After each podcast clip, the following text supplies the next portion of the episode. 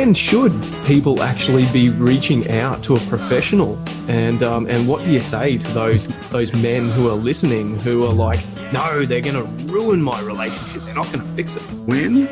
Well, sooner than you would otherwise would be the answer to that. That's Dr. George Blair West, and you're listening to episode 20, part 1 Relationships of the Superdad Show. Today, we are talking about a well known condition in our world that affects almost half of all adults and just as many children. It's a condition that causes as much emotional pain as the most distressing problems that humans can experience. Yet currently, there are no meaningful or widespread prevention strategies in place for it. That condition, if you haven't guessed already, is divorce, or the loss of a loving relationship in whatever form. The impact of divorce is far reaching. Population studies tell us that around 80% of people who get divorced five years later are still as unhappy as they were before they got divorced. In part, this is because divorce brings its own set of ongoing problems, particularly when children are involved. But today we are joined by a man on a mission to help parents and children prevent or deal with divorce to become better parents and partners.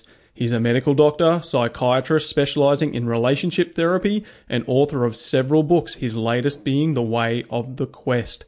He has a private practice in Indooroopilly, Brisbane, Australia, where he has seen how much pain and heartache, especially in children, divorce causes and believes so much of it could have been prevented. In fact, I first came across Dr. George's work in a TED Talk titled Preventing Divorce Top 3 Life Hacks for Singles. I've included a link to this talk in the show notes, or you can simply go to YouTube and search for Preventing Divorce Top 3 Life Hacks for Singles or Dr. George Blair West. So it's without further ado, it's with great pleasure that I welcome Dr. George Blair West to the Superdad Show. Welcome, George. It's my pleasure, Jared. Now, I read in an article you wrote about relationships for the Brisbane Circle magazine that you talk about the power struggle that occurs after the honeymoon period of a relationship has ended. Can you tell us when does this honeymoon period generally end and what are some real life examples our listeners might have experienced of the power struggles that you speak of? Yeah.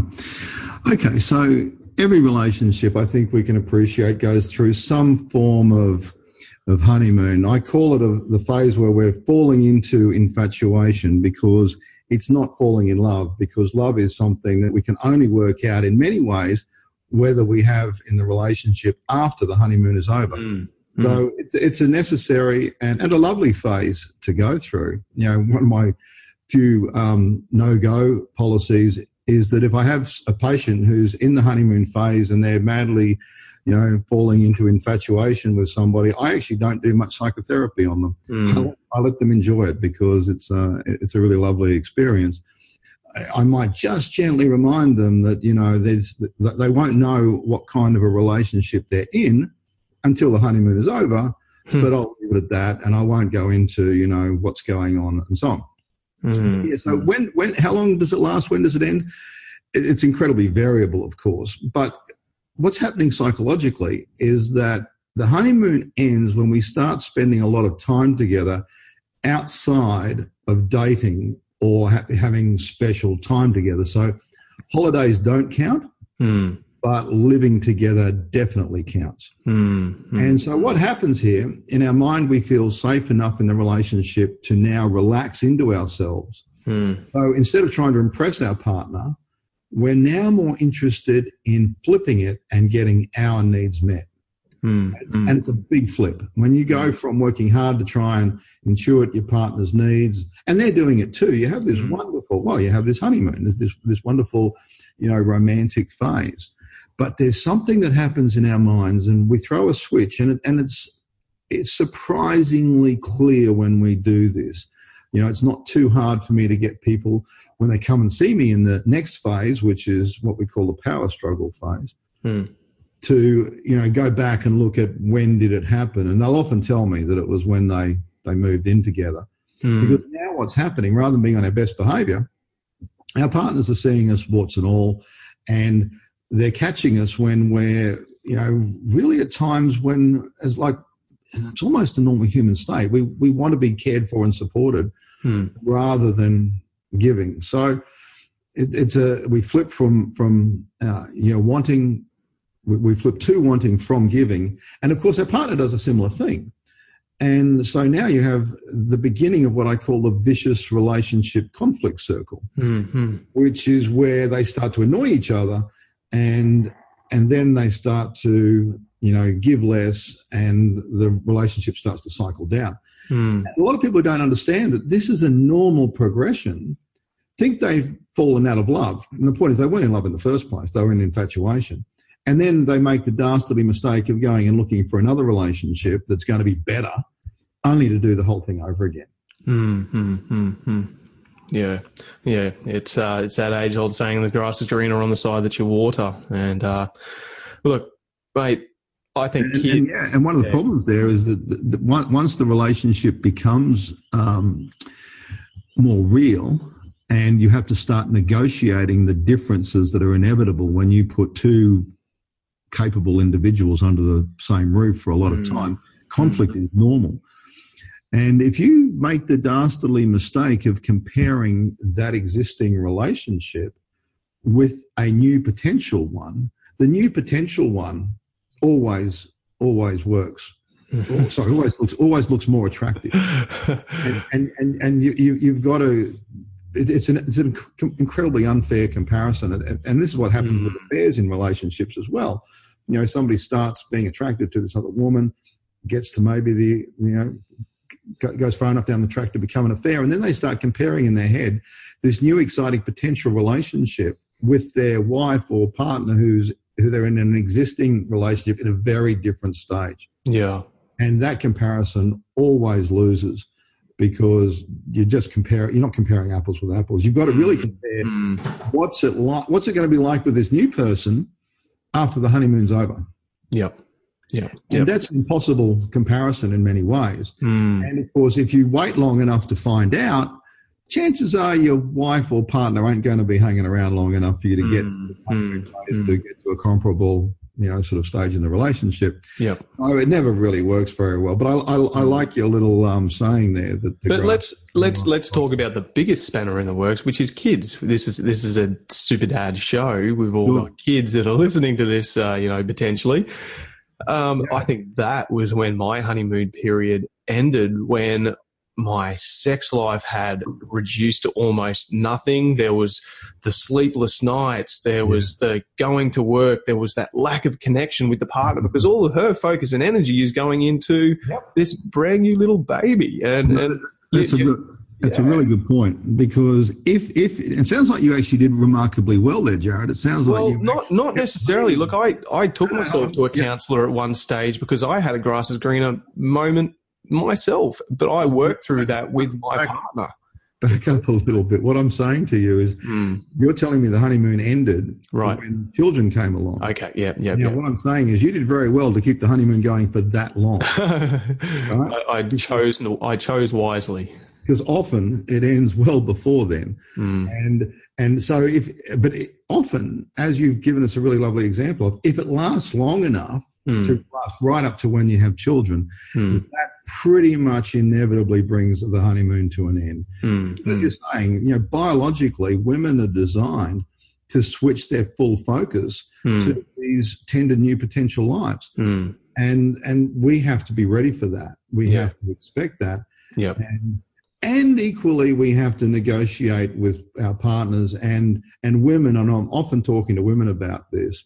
They've also got to put some work in to look after that husband Hmm. because you know yes there is that biological drive to attend and focus on the child Mm, but it gets much worse if they don't keep that relationship with their partner going and they become a single mother yeah. So- absolutely. you know Yeah. uh, and, and this is where i one of my favorite sort of pieces of advice here which is very very simple it's not often i can give simple advice Mm, but the most important thing to keep the romance in a relationship after children come along mm. the three most important things are babysitters babysitters and babysitters You've got to bring yes. them back. Yeah, yeah, yeah. I, I have to agree. You got to keep And, and I can tell you, we're not, we're got to keep running- dating your wife. Yeah, Yeah. You have to, and you've got to do it without the kid. Mm. And and I get I get concerned when I've got a couple who will both tell me, "Oh no, we can't. We don't want to let anybody else look after our child, Mm-hmm. Mm-hmm. so we're not going to bring in any babysitters." That's Mm. th- there's a big flag right there at two levels. It means their relationship is going to continue to be really strained because they're not going to have any fun together. They're not going to Mm. build neural pathways around associating their partner as Yeah. having somebody have fun with. They're going to Mm. what, what we're otherwise starting to do, and what's happening neurologically as we Mm. get to the end of the honeymoon phase into the beginning of the power struggle. Neurologically, we're now starting to build pathways around this person being not just the bringer of fun and good Mm. times, but they Mm. can also be the bringer of, of problems and, and, and stress for us. Mm. And we've got to continually counterbalance that Mm. by having fun with our partner. Mm. So if we don't have babysitters after we have a child, of course, we're not talking about the first couple of months here. We're talking, you know, certainly six months onwards. Then we aren't going to be nurturing that romantic, fun side of our relationship. Mm. Mm. Yeah. And and the second reason why it's so important to bring babysitters in is that you've got to give children the experience of learning to let their parents go, accept support from somebody else, and then have that parent return. It's the development of what we call in psychotherapy object permanence. It's about Mm. recognizing that my parents can leave and they will come back. And parents who, who you know, refuse to bring in other carers of their young children do not realize how much they're delaying that very important developmental task. Mm. Mm. And then the third thing about that is that you can bring in babysitters, and this is you've got to put work in to find good ones. I mean, that's that's absolutely a given.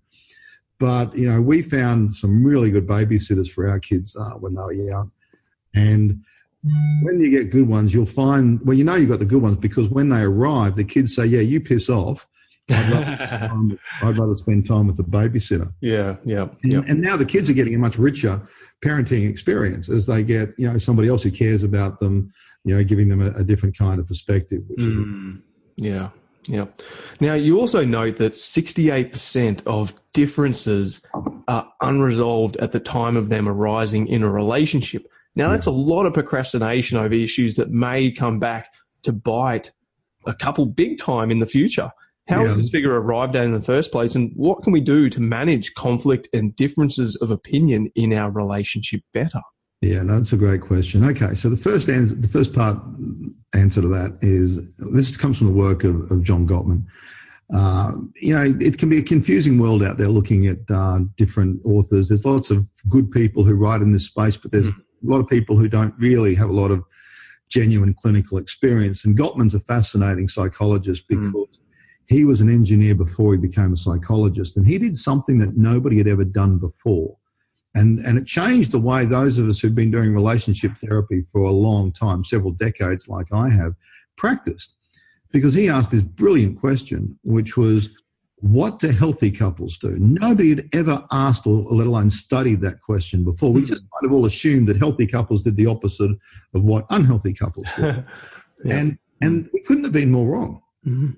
In fact, you know, before I come back to the 68%, one of the most profound things he found was that healthy couples actually don't have much less negative interaction than unhealthy couples. The Okay. frequency of negative interaction is almost as high. But the big difference is that they have more fun mm, with their partners. mm. And and the second big difference is is that they don't let the conflict get too out of hand before they rein it in. Mm. And you rein it in very quickly, either by just stopping it and having time out, or by turning it around and reconnecting. And and th- this is through what he calls, you know, repair attempts, which is when a couple are going down the wrong path, they can see the conflict developing, and they want to rein it in and get back on track. Mm. So that's where this data comes from. And, uh, you know, Gottman, eh, as I said, there's lots of people out there, but if you read Gottman's stuff, you can go to his website and get a weekly um, feed from it. Uh, Gottman is the guru. And he, you know, I, so I, I'll quite a lot of Gottman's work in my own. There's, there's others as well, but Yep.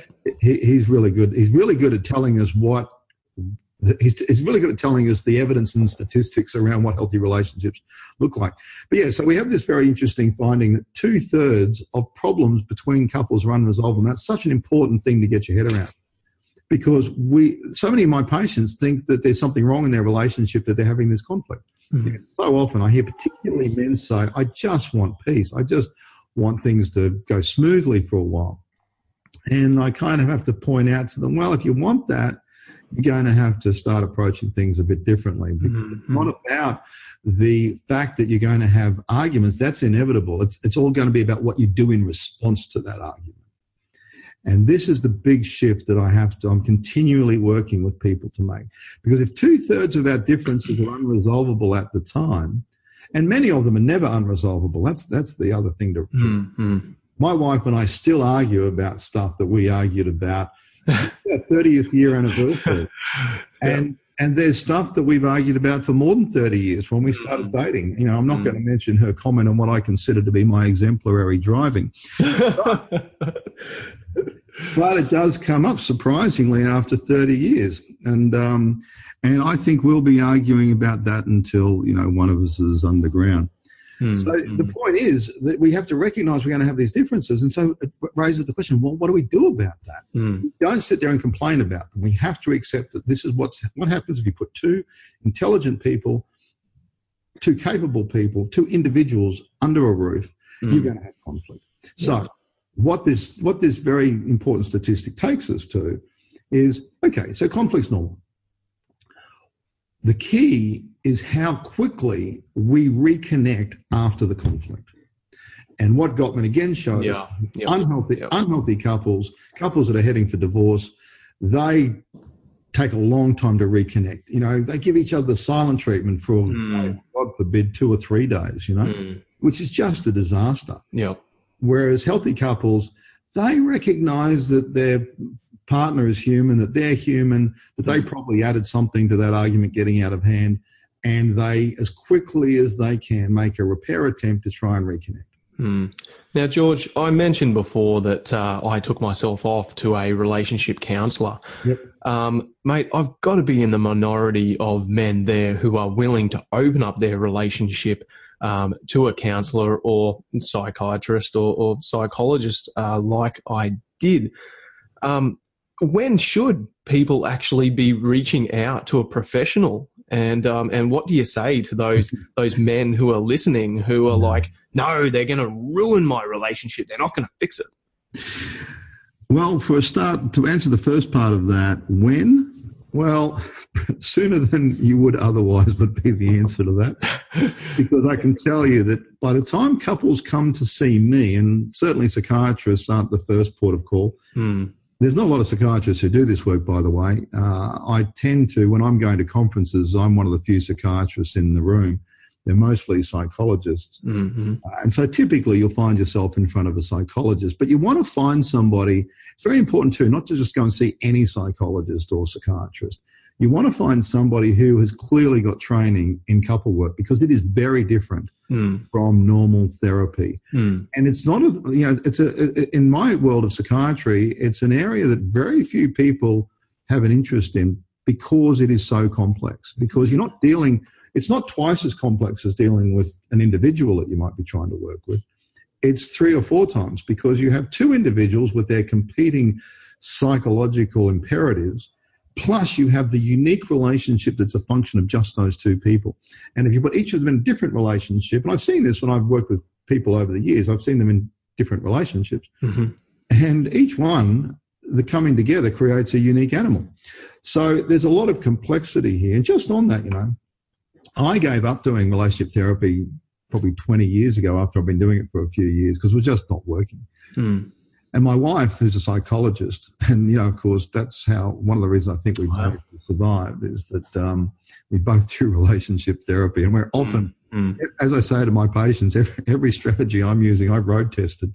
and, and, if anything, you know, the advantage of having a wife as a psychologist is that we get the importance of the reconnection afterwards. We mm. we don't get too caught up in the fact that we have our differences. Mm. Uh, that's that's a that's that's that's mm. such a profound point to get your head mm. around.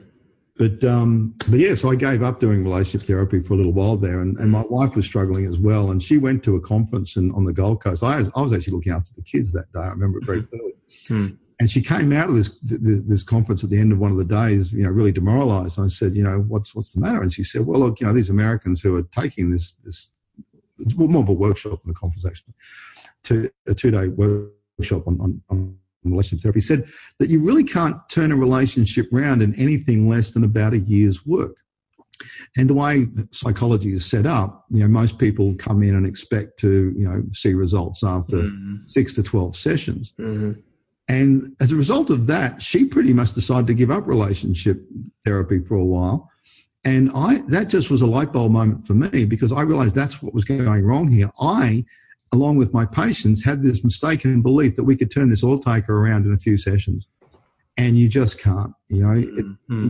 you, you've, you've got to get two people on board. And the, the, I'd say the first couple of months of my work is often getting both parties on board. There's always one that promotes coming into therapy.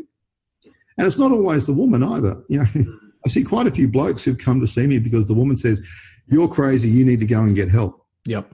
And they, they actually finally, out of desperation, come and see me. Mm. And then an interesting thing happens as I start to work with them and teach them the sort of stuff we're talking about here today. They start to shift and change. And then all of a sudden, their wife starts saying to them, you know, maybe you should stop seeing that psychiatrist. You know, maybe you're not, not so crazy is kind of the place. Wow. But of course, what I'm trying to do is often get the partner in. Mm. Um, and you can do relationship therapy with one half of a relationship, but it's tricky, slow work. Mm, mm, mm. If you can get them both in and get them both to engage, then things go much, much more quickly. So, so, what strategies do you use personally yourself uh, with your partner to ensure that your marriage remains healthy? I mean, you, you spoke about obviously um, very quickly dealing with the with the conflict and reconnecting with that fun and you know getting the babysitters in and everything like that. And you've got kids of your own. You you know what the stresses are of, of kids on a relationship and you know money challenges, which is a big one. Yep.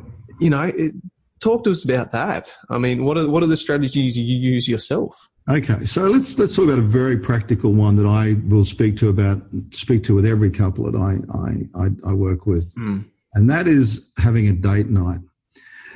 You know, for all of the reasons you just said, all of these stresses that exist on a relationship, if you don't have fun, and this goes right back to what I was saying earlier about mm. Gottman's work, you're going to just build neural pathways. When you look at your partner, you're going to think she's a part of the problem. Mm-hmm. And so we've got to make sure we're having fun on a regular basis. And that means once a week, we've got to go out and just have a date, the two of us, no kids and nobody else. Once a week, eh? Once well, week. I'll let people get down to once a fortnight, particularly if you've got young kids and, you know, you're busy. I'll go to once a fortnight, but below once a fortnight, it's not going to really have much impact. Mm-hmm. And on top of that, okay. once every month or two, mm. that couple have got to be getting away and having some fun, you know, maybe an overnight weekend away or, mm. or, going into, you know, getting someone to look after the kids for a night and booking a, a hotel and, mm. and, just having one night, you know, an extended time with that. It's all about, as I said earlier, we've got to literally build neural pathways in our mind. Mm. It comes out of all this neuroplasticity research, which is, you know, changing the way in which we understand knowledge. You know. Yeah. And, and we've got to be having fun with them. And yeah. so you've, so you've got to schedule that. And so Hmm. When I get a couple and we start to talk about this, I can see many of them are resistant to the idea of scheduling it. They want it to be spontaneous, like sex. And I got to tell you, organizing to have sex spontaneously when you've got two people who want to do it, when you've got children, financial pressures, busy jobs, often mm-hmm. both partners working part or full time. Yeah. You're going to wait until both of you spontaneously want to have sex. You ain't having sex. Mm. And so, in just the same way, you've got to schedule it, and Mm. and you've got to schedule date date nights or fun nights, whatever you want to call them. Mm. Now, a couple of rules about date nights, or they can of course be lunch Yeah. on the weekend. It doesn't have to be a night time. Mm. So, are you are you finding these date nights, uh, you know, immediately affect uh, couples who have had a dry period in their sex life? Look, it won't solve the sex life side of things. We often have to deal with that directly, Right.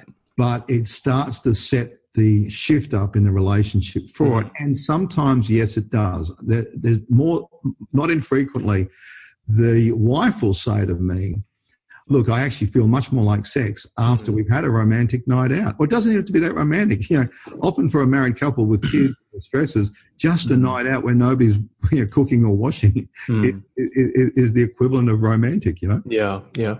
But is, there a, is there a prevalence of sexual intimacy or, or simply, you know, intimacy that is healthy in a relationship? Um, A frequency? Yeah, it's always a loaded question. But here's, here's- the answer at one level. The answer at one level is that you've got to be having sex regularly. Now, for some couples, that's you know two, three times a week, which is kind of the national average, or it could just be once a week, or it could be once a month if they're both happy with that. Mm. But it's got to be regularly. The moment you let sex slide, and it and and we're no longer working on having it as a part of the relationship, you've just built a you're you're, you're starting to build a friendship Mm. not a marriage or an intimate relationship. Mm, Sex, mm. sex is what separates a friendship from an intimate, you know, relationship. So you've got to put work into keeping it going, and that's you know that's a whole other. We, we could probably do a whole other session Yeah. on you know the, the sex life aspects of relationships. But the I'll, I'll hitch up to that. the, the comment I want to come back, well, it's because sex therapy is a big part of relationship therapy. Relationship therapist, you're a sex therapist as well, most of the time. Um, but, but just going back to date nights, there's a couple of rules that have got to be considered that otherwise it won't work. So, number one, on date nights, you cannot talk about any conflicted issues hmm not Okay. talk about problems with your partner and or, or or issues that you and your partner typically have different opinions about, which could be disciplining the children, for example. So on a date night, if, and if you don't know what to talk about, and I've got to tell you, a lot of couples who come to see me, and again, if they've come to see me a bit late down the track, put them both together on a date night, and they're actually quite uncomfortable Mm. because they actually haven't done anything like this, sometimes for years. mm Mm. And so I have to really work with them to get back into allowing the partner to be a part of potential fun in their mind. Mm. And so it's really important that we make it a no-go zone for any points of conflict. And if couples don't know what to talk about, I say, well, what you're going to talk about is planning your next weekend away, your next holiday, or at least your next date night. Yeah, yeah. Now, look, I've I've got to thank you uh, for joining me on this podcast. You know, right now because number one, I'm thinking of a dad who I've become very close to, who is having a lot of um, intimacy relationships. Uh, sorry, intimacy problems in his relationship, which has broken down his marriage. And I'm also thinking about a dad who just sent me a picture this morning of him and his wife uh, out having a date night and enjoying each other's company again um, after separating. So, you know, I, I love what you're bringing up here. It's absolutely fantastic. So, so thank you. Well, one of the sad things about um, my work is that often I have to get people to separate before they really appreciate what I'm talking about and the need. Mm. We often have to invoke what we call a therapeutic separation because it, we need to do it a to take the heat out of it, particularly if couples are really going going at each other on it. Their, their, their vicious relationship conflict circle is really out of control. Mm. And often when you get them to separate and they get some distance and you take that out, and, and in a therapeutic separation, you maintain your fidelity, you remain faithful to your partner, you keep the finances the same, you have as much access to the kids as you want. It's Mm. really just about getting people out of the house and stopping them from just trying to kill each other continually. Mm. And, and, and it's surprising how often, not all the time, sometimes it really clarifies that they're, that they're better off going their separate ways. Mm. And, and, and if that's the case, you want to know that. You know, Mm. you made the earlier comment that sometimes people have a fear about seeing a therapist and, and breaking up the relationship. And, you know, we only, that only happens if we've tried everything we can and it doesn't work. And if, and if couples give it their best shot to what we call make the match, because, you know, that's all it is. It's not about who's right or wrong. It's just about making the match. Mm. Mm. And sometimes you can't. And sometimes you are better off moving on, in which case your relationship therapist is really helpful for making sure you do it in a way that minimizes the hurt and pain for both individuals and any children. Yeah, yeah. Now, you wrote that all of us are wounded as children in some way, whether we have good, bad, or indifferent parenting. Can you explain what you mean by this? Yeah. No one escapes the battleground of childhood without a wound. Mm. Uh, undercaring parents can leave us with wounds just as overcaring helicopter parents do. Yeah. Yeah. And, and, and, and if you get it right in one area, you're going to get it wrong in another area. Mm. And that's important for us to remember as parents. I think that was, you know, getting the, my head around that when I was a parent of two young kids Mm. was really important for me because, and in the psychotherapeutic literature, when when when when this stuff is written about, Mm. talk about being the good enough parent. Now, a good enough parent is one that isn't doesn't doesn't always get it right. The good enough parent is the one who gets it right if we're lucky eighty percent of the time. Mhm. But the good enough parent, when they get it wrong and they work, realize later on they got it wrong, goes and apologizes to their kids and say, "Sorry, I was too harsh," or Mm. Great. "I shouldn't have done that." Yeah. That's what good enough parents do. Well, that's But- that's what I mean by growth mindset. You know, that's Yeah, that's that's great. absolutely. Yeah. Absolutely. But even with doing all of that and with being a good enough parent, well, being a good enough parent, you're going to fail your kids at certain points. Hmm. And, you know, that means that we've got to recognize they'll have wounds and that we're going to be sometimes responsible for those wounds. Mm. And it's really important that we take responsibility for that. Now, that takes a big person generally in life to, at any level to take responsibility for their shortcomings. Yeah. But when we can tell our kids, you know, look, I screwed up there, it's really profound because kids beat themselves up themselves when they get things wrong. And when they can see that the godlike figure of their, their, their mother or father Mm. Can admit that they made a mistake and it's not the end of the world and, you know, you, you learn from mistakes rather than beat yourself up from them Mm. then you're giving your kids a really powerful lesson as well. This work uh, on our wounds and how they play out in our relationships comes from a different author. Now we're talking about the work of Harville Hendrix.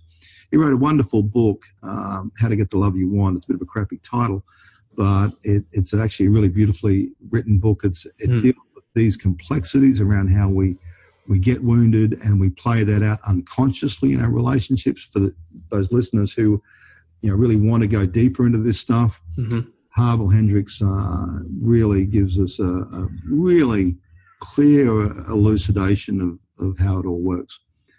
And you can actually get his book. I, I order them in bulk from the book depository because you can't get it Yep. uh, online, unfortunately. And the book depository delivers it. You can't even get it on, on Amazon, but the book depository delivers to Australia for free. And I don't get anything for saying that. So Harville Hendrix, yeah, and, and understanding wounds. And yeah, so then in our adult relationships, we're, we're, Mm. we're trying to heal ourselves. It's mm. what we're doing as human beings and Yeah. looking for our partners to heal us. And, and if we don't understand that, we will put more onto them than they deserve. And then we will get annoyed with them when they don't do it. Mm, mm, So we've got to understand this unconscious wounding stuff if we really want to make sense of why our partner is pissing off pissing us off so much. Mm. Now, I um I actually asked some dads uh, in my group for questions, and one in particular, um, I'm going to read out exactly what he's written here. Since my re- recent relationship breakdown, I spent a lot of time talking to my ex and resolving issues with her with a view to reconciliation, and things are really looking good. But she faces a lot of negativity from her parents and friends on the topic of me. How do I go about trying to repair these issues when no one will even give me the time of day to even discuss the pending issues with them? Yeah, look, that that doesn't come up very often in when I'm being interviewed about this stuff, and it's a really important. I'm really glad you've raised it because this happens all the time, Mm, and it, and what it speaks to is how careful we have to be when we're going through a problematic time in our relationship, mm, mm, mm. and then if we separate, let alone divorce. Um, but certainly until we're, you know, well, I, I think it. There's no point at which you can really afford to put your partner down to everybody because this is, you know, really important with children as well. But Mm, let's back up. So what happens is people need to talk when they go through a difficult time, and they typically talk to friends and family, yeah. and then they reconcile with their partner. But what they've done with their friends and family is only told them about the very worst of their partner. Often they feel they've got to to illustrate why they're not the cause of the relationship breakup. They often tell their friends and family about the most horrible thing that their partners have done to them Mm. and leave out the things they did to their partner that often often triggered their partner to do in the Yeah, first yeah, place. yeah. And so their friends and family get this really distorted view of just how horrible this person is. And to unwind that is really difficult. Mm. So one of the things I will say to people, I'll say, look, yes, you need to talk to people, but look, pick one family member and one who preferably doesn't talk too much to the rest of the family Mm. and pick one good friend and talk to them because you can manage that when you get to this point, which often, as I said before, you do. Separation is often the way in which we work out. Yeah. We really, you know, value our partner more than we thought we did when we were in the thick of it. Mm. Mm. And so, yeah, look, I really feel for your dad because he's got a problem here. Now, what do we do about it? She is the, going to be the main one to fix it. He can't because she she set the context up for this problem, and Mhm. only she can undo it. So she needs to go back to her parents in particular, and to you know maybe you know some friends, and say, look, you know, when I told you about our problems, I really overplayed, as we all do, Mm. you know, his role and and and my contribution to it, or underplayed my contribution to it. Yep. Mm. And you know, we're actually, you know, and and when you say that to people, we're all one thing that I think we all get pretty quickly is anything that just relates to being human, which is making mistakes, screwing up. It is Mm. so human. Mm. And if we can just be vulnerable, and she needs to be vulnerable here and say, look, you know, I was contributing to some of those problems. Mm. I was doing mean things to him as we do. Yep. And and we're actually, you know, we're having really meaningful working through of that now. Mm. And I'd really like you to give him a second chance because Yep. he's important to me. Mm. And but he can't, you know, she's got to lead that charge. He, he's he's of course got to back it up by Mm. you know, not screwing up and not doing anything else in the Yeah. end of times to, you know, look like he's um, still some kind of you know mean guy. Yeah, yeah. When we're trying to undo this problematic space that that your dad finds himself in, she has to lead that charge. He's got to back it up. He's got to be on his best behavior. He, this is not a time when she's trying to tell her parents or friends, you know, look, he's working really hard. We've all made mistakes. Mm-hmm. And I'm really pleased to be having the opportunity to try and work through this and see if we can make a go of it. Mm-hmm. Because this all goes back to that very, you know, interesting finding that you touched on the, in, in the introduction that when you come back and look at couples who, who've divorced, you know, they're not that happy down the track. Mm. It, it's as you touched on, it's because divorce brings it when there's particularly when there's children involved. When there's Mm. no children involved, it's actually a very different state of affairs. And I tend not to work or push couples as much to stay together if I think they've got, you know, irreconcilable differences and there's no Yeah, yeah, yeah. and equally, just on that, equally, we don't get people just to stay together for the children either, particularly when you've got parents who are very unhappy in their relationship Mm. or if there's overt conflict and particularly if there's overt aggression. To Mm. stay in that relationship models to the children that we put up with shitty relationships. And that is a really problematic teaching we do not want to give to our, our, our children. And of course, we'd be giving it to them in the most powerful way of all, which is modeling. Modeling, of course, is much more powerful when it, it's the most powerful way we impart messages to our children Yeah. Mm. that has much greater weight than what we say. Yeah. And so if we like to, if we think we can get away with, you know, do as I say, not as I do, forget it. Mm. Just ki- kids are the first, you know, people to see through that argument. Mm. So yeah, we don't keep people together just for the kids. Yeah. Now, George, when they're going to be happier out of the relationship. Mm. Now, you, I know that you work with a lot of people with addictions as well, and it's got to be a big thing that comes up in relationships the breakdown or how people deal with the breakdown of a relationship as well. I have another question here. Um, it is a dad saying, I have an addicted personality and find anything I enjoy quickly becomes an obsession, and I hyper focus on whatever it is, putting the rest of my life on hold for my current obsession. How do I go about stopping or controlling the obsession and trying to keep a normal, healthy relationship with whatever it is? Yeah. Um, I can tell you, and I, I appreciate that dad's honesty Mm, to, and, you know, he's being very vulnerable in, in saying that. and addiction and addictive personalities are way more common than people like to admit. Mm-hmm. I don't know what the figure is, but my guess is that, you know, 20, 30% of people have got, you know, major addictive personalities and, and problems with one substance or sex or something. Uh, and probably 30 or 40% of the population has some milder degree of addictiveness going on. And you see, I see addictiveness as a symptom of deeper issues. So the way I treat that is through, you know, basically this is psychotherapy. It's working out why we're doing what we're doing. What are the deeper drivers of this? Because my background in the addictions comes from food addiction, not so much substance addiction. I, I'm treating people around that, but Mm-hmm. but interestingly, all of the stuff I wrote about in my first book about food addictions, I got from the uh, addiction literature. And what was unusual about my book in many ways was it was the first book that took a lot of that addiction research, which is very deep, Mm. and therapeutic strategies, which is which are very good, and I brought it across and and looked at why people overeat and and and how they then self sabotage themselves when they try to stop overeating, which is where the addiction literature is very good. So, look, the short answer to your, your dad's question there is he really needs to get some psychotherapy.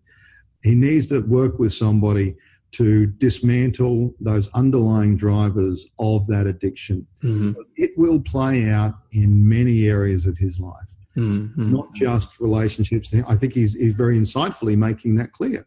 Yep. It'll play out with addictions to different alcohol and different substances. Mm. And it will play out in relationships. And it, it, it, it just. Oh, look, he's he's turned into a gym junkie um, instead of you know doing drugs. So yeah, and, and that's not a bad solution. That's not a bad solution. Is to try and turn it into something at the healthier end of the spectrum. Yep. But it's still only a band aid. You're not dealing with the underlying drivers of that. Now, Mm. sometimes we just have addictive personalities. that They're, they're genetically inherited. We know that's particularly true with alcohol. But a lot of the times we're actually using substances, using things from sex to, you know, exercise through to the more traditional substances Mm-hmm. as a way of dealing with a need to self soothe. Yeah. And that's the crux of the issue. Yeah. What are we self soothing? Is there a better way to do it? And that's what I mean by looking at the underlying drivers. Awesome. That's part one of the Superdad Show, episode 20, with Dr. George Blair West on relationships. Go to part two to hear what he says about parenting. Whether you're a dad or not, if you listen to the show and you love what you heard, please go to www.patreon, P-A-T-R-E-O-N.com slash superdads online and sign up as a patron for just $5. In exchange, I will send you a coupon code to use in our superfamiliesonline.com merchandise store, and you can get $5 off your first purchase and order a Super Dad, Mum, Kid, or Teen t shirt and other merchandise. Thanks for listening.